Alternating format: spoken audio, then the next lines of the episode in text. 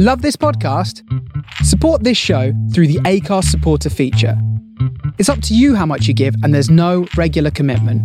Just hit the link in the show description to support now.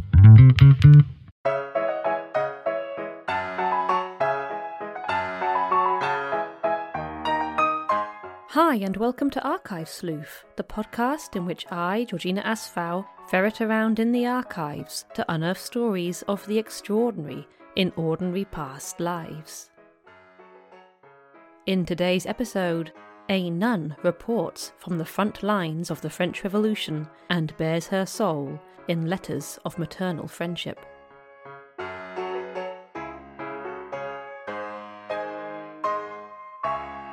The French Revolution has long fascinated me. The overthrow of the ancient regime would send shockwaves around the world and embroil Europe in war for a generation. It would usher in huge societal and political change and form a backdrop to immortal cultural creativity. It was an age of giants, of Bonaparte, Byron, and Beethoven. But it was also the age of millions of now forgotten people whose lives were swept up in the sea change swirling around them. I got to know a little of just one of these lost lives on a recent visit to the British Library. My interest in the French Revolution led me to request to see a manuscript volume intriguingly titled Correspondence Relating to France, including many letters from English nuns at Paris and elsewhere, and particulars concerning the French Revolution. I was presented with a heavy volume binding together dozens of letters from a variety of people. Letters from men and women, nuns and clerics, and secular people, in French and English. I gingerly leafed through the pages, trying to adjust to a new handwriting style with each turn of the page. The volume was a giant jigsaw puzzle as I tried to work out which letters were written by the same person and which, if any, were direct responses to others. Yet just before I despaired of making sense of it all, I found a thread, a set of seven letters written by a nun in Paris in 1788 and 1789. This placed her right at the epicenter of the first year of the Revolution, an eyewitness to those watershed months. But how much, I wondered, would a nun be aware of the history happening beyond her convent walls? Well, it turns out rather a lot. From the very first letter of hers I came across, dated the 7th of December, 1788, it was clear that although she was a nun, she did not live a closeted existence behind her cloister doors. This nun was very much attuned to the outside world. You hope things grow better with us in France. The last extremity has been drove off by Monsieur Necker's own interest alone, till the States assemble. In the meantime, payments from the public banks are retarded several months, which distresses most people. We have our share, but hope in a short time to receive what should have been paid the beginning of last September. It's better to wait than lose all. In these short sentences, she was describing nothing less than the fall of the absolute monarchy which had ruled France for nearly two hundred years. The last extremity was national bankruptcy. France had spent most of the 18th century fighting costly wars across the globe, from Europe to Canada to India. These had been funded largely by loans. But by the late 1780s, her enormous debts had to be repaid. But France had lost swathes of resource rich colonies and had made little material gain in her wars. Tax revenues were low, and to cap it all, manufacturing was in a slump. At the same time, a series of bad harvests had driven bread prices skywards. The people were starving and angry. Faced with collapse, King Louis XVI recalled his erstwhile finance minister, Jacques Necker, and appointed him Chief Minister of France. Necker was not shy of taking radical action. One of his first steps was to recall the Estates General, the National General Assembly that had not met for over 170 years. This was the end of the absolute rule of the king, and it was the meeting of this States Assembly in the spring of 1789 that our nun looked forward to in her letter. When the Estates General met, the Third Estate, made up of those delegates who were not of the nobility or clergy, broke away and declared themselves a National Assembly committed to writing a constitution for France. This was revolutionary. Aghast, the king sacked Necker and brought troops up to Paris. The outraged populace erupted into violent insurrection, and our nun was there to see it. In early August, she wrote, I am in expectation of hearing from you this post, as I fear you have been alarmed for us on account of the surprising change in affairs since my last to you. The protection of God has been so strong and visible in favour of this great city that all hearts are overflowing with gratitude. The public papers will inform you of particulars, some false and some true, which I shall not aim at entering into. Let it suffice to use an old saying that desperate cases must have violent remedies. That of France was publicly known to be such. A surprisingly pro violent sentiment to read from a nun, but one that becomes understandable as the letter continues. In three days, a national bankruptcy would have taken place, instead of which it is made high treason to say that such a thing will happen. The Hotel de Ville, the seat of the Paris City Council, is now in possession of millions of money that people had privately endeavoured to draw out of the kingdom, but were detected and brought back to the bank. By the same vigilance, corn was discovered and our market plentifully supplied, though a famine was close at our doors, not having three days' provisions remaining in the city, and the country reduced to feed on bran or bean bread, if they could be so happy as to procure it. The violence culminated in perhaps the most famous incident of the Revolution the storming of the Bastille prison, a solid stone symbol of royal authority. Our letter writing nun, although she didn't herself charge into the prison, was there in spirit. The taking of the Bastille in two hours is looked upon as an evident mark of the divine protection for had it lasted only ten hours, we should have been blocked up with cannon and armies all around us, and starve, die by the sword, or surrender was all the choice. And the latter, the city and its guards, was determined never to do. The attack happened at the house of benediction of the Blue Nuns, who are near this formidable prison. The soldiers ascribed their success to the divine assistance provided them by these good nuns, and went at night to thank them. The soldiers she refers to here may have been the very recently formed civilian militia or deserters from the royal army who joined in attacking the Bastille. Whoever exactly they were, their meetings with the nuns had not yet ended. The next morning they went again to the convent and desired there to sing a Te Deum, a hymn of thanksgiving, which they willingly granted. The officers, soldiers, and as many as could enter the church joined them in a military manner, the drums beating and swords held up. But in stepping into the convent with weapons, the revolutionaries crossed the line. It is made deaf to any guard or soldier to enter into the out apartments of religious with any kind of arms, or to ask them for any money or provisions, explained our nun. Two were hung up at the court of Val de Grace for frightening the nuns, and if God had not given me a presence of mind, twelve perhaps would have suffered before our doors. But I had prevent our nuns, in case any of the mob should come, so that they was not intimidated. Our nun interceded to ensure that none of the soldiers approaching her convent should meet a grisly death at the end of a rope. Strict inquiries being made of their behaviour, which ended very civilly, I gave a certificate of their good comportment. In the immediate aftermath of the storming of the Bastille, the nun appears to be a fervent supporter of the revolution. We are in much greater security than we could have expected in such a sudden change, and I may say, in more honour and esteem than has ever been publicly shown to religious houses since I have abode in France, as the city ascribes their preservation to the prayers of religious and pious souls. The keys of the Bastille were taken the next morning to the high altar of St. Genevieve and a high mass of thanksgiving sung.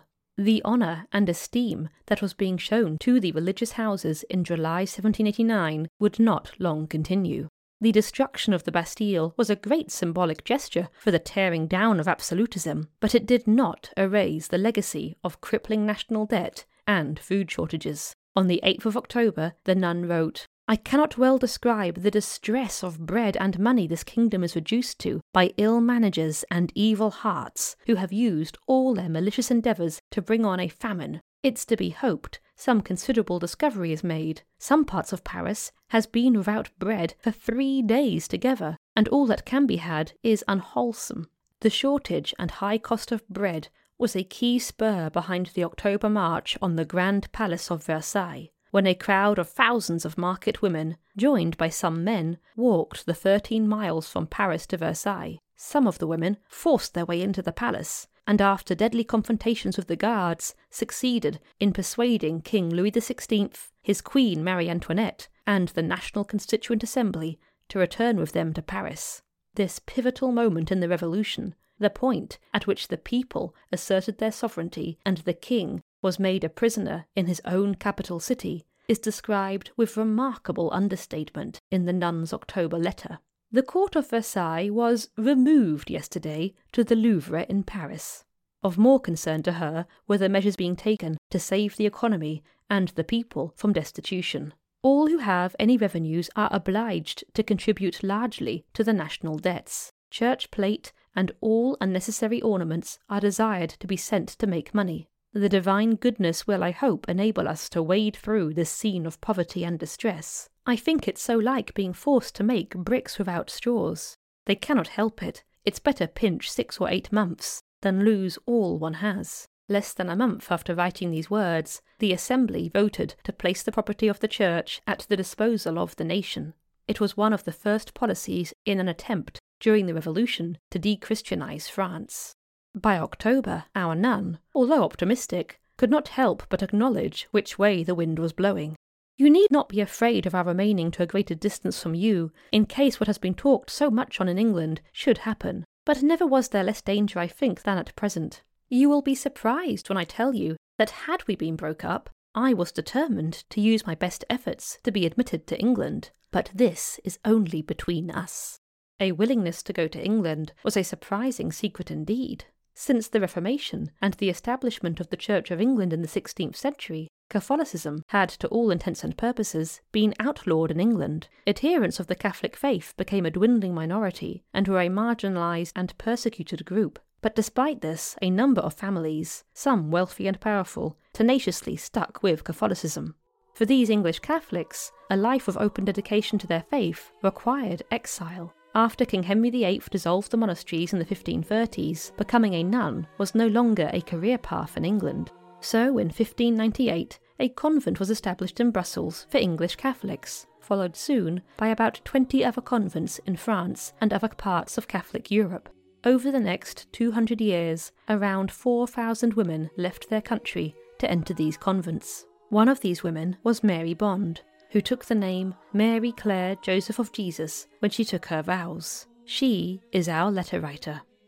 I could find scant information on Mary Clare's life. The surviving records of her convent, the English Benedictines in Paris, reveal that she took her vows in 1762, when she would have been about 28. By the time of the French Revolution, she was in her mid 50s and had been elected to the position of prioress, the head of the community. Who her parents were, I do not know, though it is possible they were reasonably well off, as the English convents depended on generous dowries from the families of their nuns to survive, and it is possible that the family hailed from Lancashire. This is a county in the northwest of England where Catholicism survived stronger than elsewhere. Mary Clare makes regular references to Lancashire in her letters, so this seems as plausible a home for her as any. These bare details aside, all that I know about Mary Clare has been deduced from those seven letters at the British Library. But they were revelatory, not for the facts of her life, but for her personality, which emerged clearer with each page. I wanted to learn more about this woman, this 18th century Englishwoman who spent her life as a nun in France, who wrote so vividly to her friend. Mary Clare's friend, her correspondent for all of these letters, lived in the village of Wycliffe in the county of Yorkshire, again in the north of England. Her name was Mrs. Tunstall, and although her first name is never given, she was most probably the wife of Marmaduke Tunstall. He was an ornithologist who had inherited a family estate at Wycliffe. Marmaduke was a Catholic and, like many sons of prosperous Catholic families, had been educated abroad at an English seminary in Douai, France. In her letters, Mary Clare never names Marmaduke, but she does make occasional references to Mrs. Tunstall's family as being the Peregrines. Marmaduke was most famous for being the first ornithologist to describe the peregrine falcon. So could this have been an amusing nickname for his brood? It seems too remarkable a coincidence for our Mrs. Tunstall not to be Marmaduke's wife. Although I cannot be absolutely certain, it seems the women knew each other because the Bond and Tunstall families were closely connected. In one of her letters, Mary Clare writes, Mr. Tunstall is in the right about our dear Mother Constable. Constable was Marmaduke's surname at birth. He changed it later in life to inherit from his uncle. Whether or not family ties were the spark for their friendship, the women's relationship developed into that of teacher and student. Mrs. Tunstall was eager to lean on her prioress friend for religious guidance. You never have or will offend me by any question you ask, Mary Clare assured her in December 1788. Yet although Mary Clare was willing to help, a male authority figure, an unnamed priest, had imposed an injunction on her to prevent her doing this. As Mary Clare explained, my holy friend did it more to encourage me than disappoint you. I have naturally, though you may be surprised at it, a difficulty to disclose what passes within my own heart, and a strong bent to a hidden life. So you see, he treated me as he knows me. If necessary, he will extend his permission. In time he did so, and by January 1789, Mary Clare happily reported, He said I had interpreted his meaning in too severe a sense, and has removed all constraint, on this one condition, if my letters are of any consolation or benefit to yourself. It appears they were. From that time onward, large sections of Mary Clare's letters are devoted to responding to Mrs. Tunstall's questions on faith. In February she wrote, I beg of His Divine Majesty to dilate your heart with the knowledge of those treasures His love conveys to us securely under this base covering, and you will with an humble exultation repeat, Glory to God on high, peace on earth to men of good will. I wish you, my dear daughter, to take these words, which were given me for you, and use them as your constant aspirations during the day, having at proper times made them the subject of your entertainment with God and prayer. She was especially concerned in allaying Mrs. Tunstall's anxieties, which appeared to have been many in number. I have great confidence that God will inform your heart and fortify you against those anxious fears and perplexities which deprive you of much good. Don't stand so nice upon your points in explicating your faults. There is no virtue in it at the bottom. Take courage and make use of your very failings and imperfections to become by them more faithful and perfect. That is to be done by practicing humility and patience under your infirmities. Mary Clare took her responsibility towards Mrs. Tunstall very seriously. She concluded her letter in February by writing, I shall evermore look upon it as my duty to include you in the number of my spiritual daughters, which indeed I have done of some time and you will partake in my motherly solace for advancing the divine honour in the good of your soul. Although religious counselling was central to the letters, it was far from the only subject or purpose of their pen pal relationship. Mary Clare also had more worldly concerns. She was endeavouring, from distant Paris, to set up a school in Lancashire, and Mrs. Tunstall appears to have been assisting her. In December 1788, Mary Clare wrote that inquiries made locally had confirmed the real necessity that county is in for a boarding school of pious and genteel education for young persons. Two men involved in the scheme had already presented some families with the near prospect of a school in their county, which much delights the good parents. Mary Clare had been tasked with finding a suitable governess for the school in France, but reported in December to have been disappointed by her first choice. One difficulty occurs, she wrote, which is a just objection Mr. Pennington makes to the person I had designed to execute our plan. He knew her when at Paris, and assures me she has the. But whatever the woman had cannot be said with absolute certainty, as the next words have been blotted out in black ink.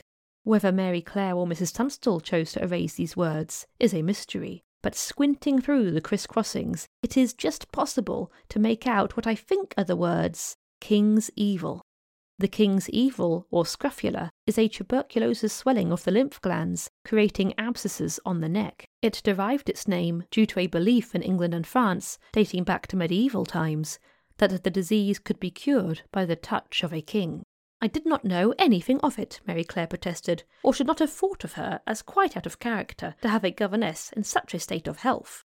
Mary Clare soon found a replacement, a woman named Miss Carter, who sailed from France to England in May 1789 and lodged with a family in Lancashire while she hunted down a suitable building for the school. But while Mary Clare was satisfied in the character and health of her chosen governess, Miss Carter had one key drawback. She had no money of her own.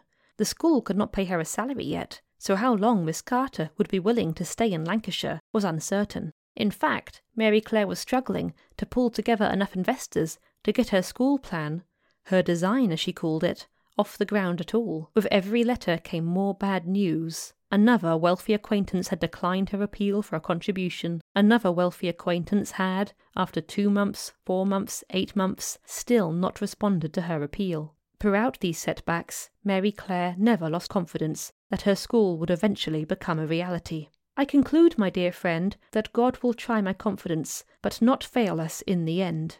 Whether the school ever was opened, I don't know. It certainly had not opened by the end of 1789. Mary Clare's determination to open a school in Lancashire is an interesting indication that after thirty years in exile, her links to the places and people of her birth had not weakened. Yet while the school plans shuffled along, Mary Clare was kept busy with charity much closer to her adopted home. The bad harvest and national bankruptcy of 1788 had been followed by a viciously harsh winter that gripped northern France. Mary Clare wrote in January 1789 The hand of God is heavy upon us by the severity of the weather. Frost that has exceeded by several degrees that of the year 9. It has continued near upon two months. No sign of breaking bread and all necessaries of life scarce almost to a famine, and exorbitantly dear. Poor working people cannot exercise their trades to gain a support of bread and water for themselves and families. At the beginning, the curate of our parish and several others made inquiries how these poor souls keep themselves alive, and they answered that they found time so hard that they had determined to eat only once in twenty four hours, hoping they could keep themselves alive that way. Mary Clare and her fellow nuns were kept busy. The day before I received your favour, I had given orders that relief should be given to every one that came to ask for it, so much as would support nature for twenty four hours, either in money or food. We sent yesterday to fetch a mother of seven small children, fearing her bashfulness should hinder her asking help as often as she wanted it. She had a child at her breast, and being asked if she had eaten anything that day, she fell a crying and said she had taken up a piece of bread, but before she could get it into her mouth, the children for hunger tore it from her lips. I shall make your heart ache, my dear friend. Thank God, no one has perished near us. Mary Clare herself struggled in that long winter. In February, she wrote, I have been mostly confined to my bed ever since the 27th of December. The severity of the weather and the damp that succeeded it overpowered the indifferent state of health I had been in of five months past. This must have been an alarming report for Mrs. Tunstall, as Mary Clare's health was already fragile by her letter of the 7th of December, 1788. As to my not being able to lay down, she wrote then, I can give no exact answer from what it proceeds. It came suddenly, as well as I remember, and not finding the remedy of sitting upright, I suffered violent convulsive agitations in my stomach, so that the bed shook till the curtain rings rattled on the rod. By April, she had no better news to share. My health having grown gradually worse from last December, I am now just capable to scrawl a little and pursue my letter the first opportunity. Her handwriting in this letter is indeed shakier. She refused, though, to be fatalistic. You need not be in pain about me. I do not think at present that God designs to take me out of this world, but I think it is for a good end He is pleased to purify me. Her illness was a blessing, securing her from the inveterate ruse of pride and self complacency or so her priest assured her.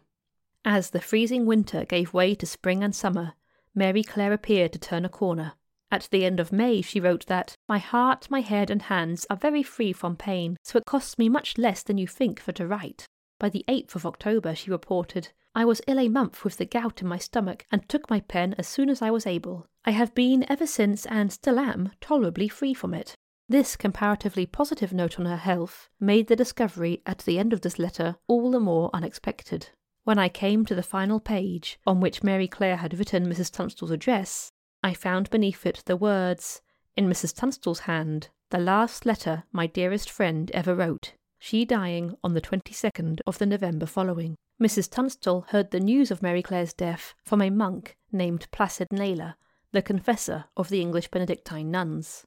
He wrote to Mrs. Tunstall on November 26th, and this letter I also found in the British Library volume. Last Sunday, this pious family had the sensible sorrow to lose their worthy prioress, Reverend Mother Mary Clare Bond. Naylor's letter sheds a clearer light than Mary Clare's did on the true extent of her ill health. Her ailments included suffering a contraction of the feet, thighs, and legs which had left her incapable of changing her posture for the last ten months. She died ultimately of breast cancer, which Naylor believed must have given her pain for a long time, though only one or two people knew of it. Judging by the seven letters sent to her over the previous year, Mrs. Tunstall was not one of the people who knew Mary Clare was dying.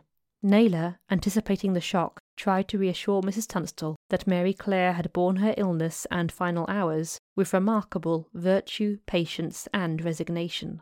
This description tallies with the attitude of acceptance Mary Clare adopted to her poor health, but it reads to me as a rather flat summary of a woman who also comes across in these letters as brimming with energy, a woman determined to remain useful, and a woman enthralled to the end by the revolution she found herself in the midst of. At the time of her death, the French Revolution was only just beginning. So momentous were the events occurring outside the convent walls that Placid Naylor felt it necessary to add a note at the end of his letter. P.S. Times are surprisingly troublesome to all ranks of persons, the sole independents who have nothing to lose only excepted. What end will start up, good or bad, appears now wholly uncertain. The worst, however, is feared, especially as such numbers of every denomination appear miserably void of every good principle. For the surviving nuns of the English Benedictines in Paris, it was soon to be the end of an era. The land that for two hundred years had been a welcoming exile for English Catholics was about to become a most dangerous place to be. During the bloody terror that would see thousands of people massacred, priests and nuns made up 6% of all victims. The monk Placid Naylor was imprisoned. He escaped execution, but died soon after his release in 1795. By then, church property had been nationalized and confiscated. Christianity had effectively been banned, and rival religions, the cult of reason and the cult of the supreme being, were launched. In the summer of 1794, Mary Clare's Benedictine nuns were imprisoned in a castle at Vincennes. As nuns, the women were enemies of the anti Christian regime. But worse, these nuns were from England, a country with whom France was now at war. The women, however, were lucky. They were allowed to leave France in 1795 and return to England, where, along with other exiles from revolutionary France, they established the first Catholic convents in the country for over 200 years. The Benedictine nuns finally settled in a monastery in Staffordshire, in central England. The monastery survived there until very recently. It only closed at the end of 2020. The monastery's survival, almost to the present day, is an interesting, tangible link to the French Revolution and to the life of a woman who would perhaps now be forgotten were it not for the letters she wrote to a friend in those most extraordinary times.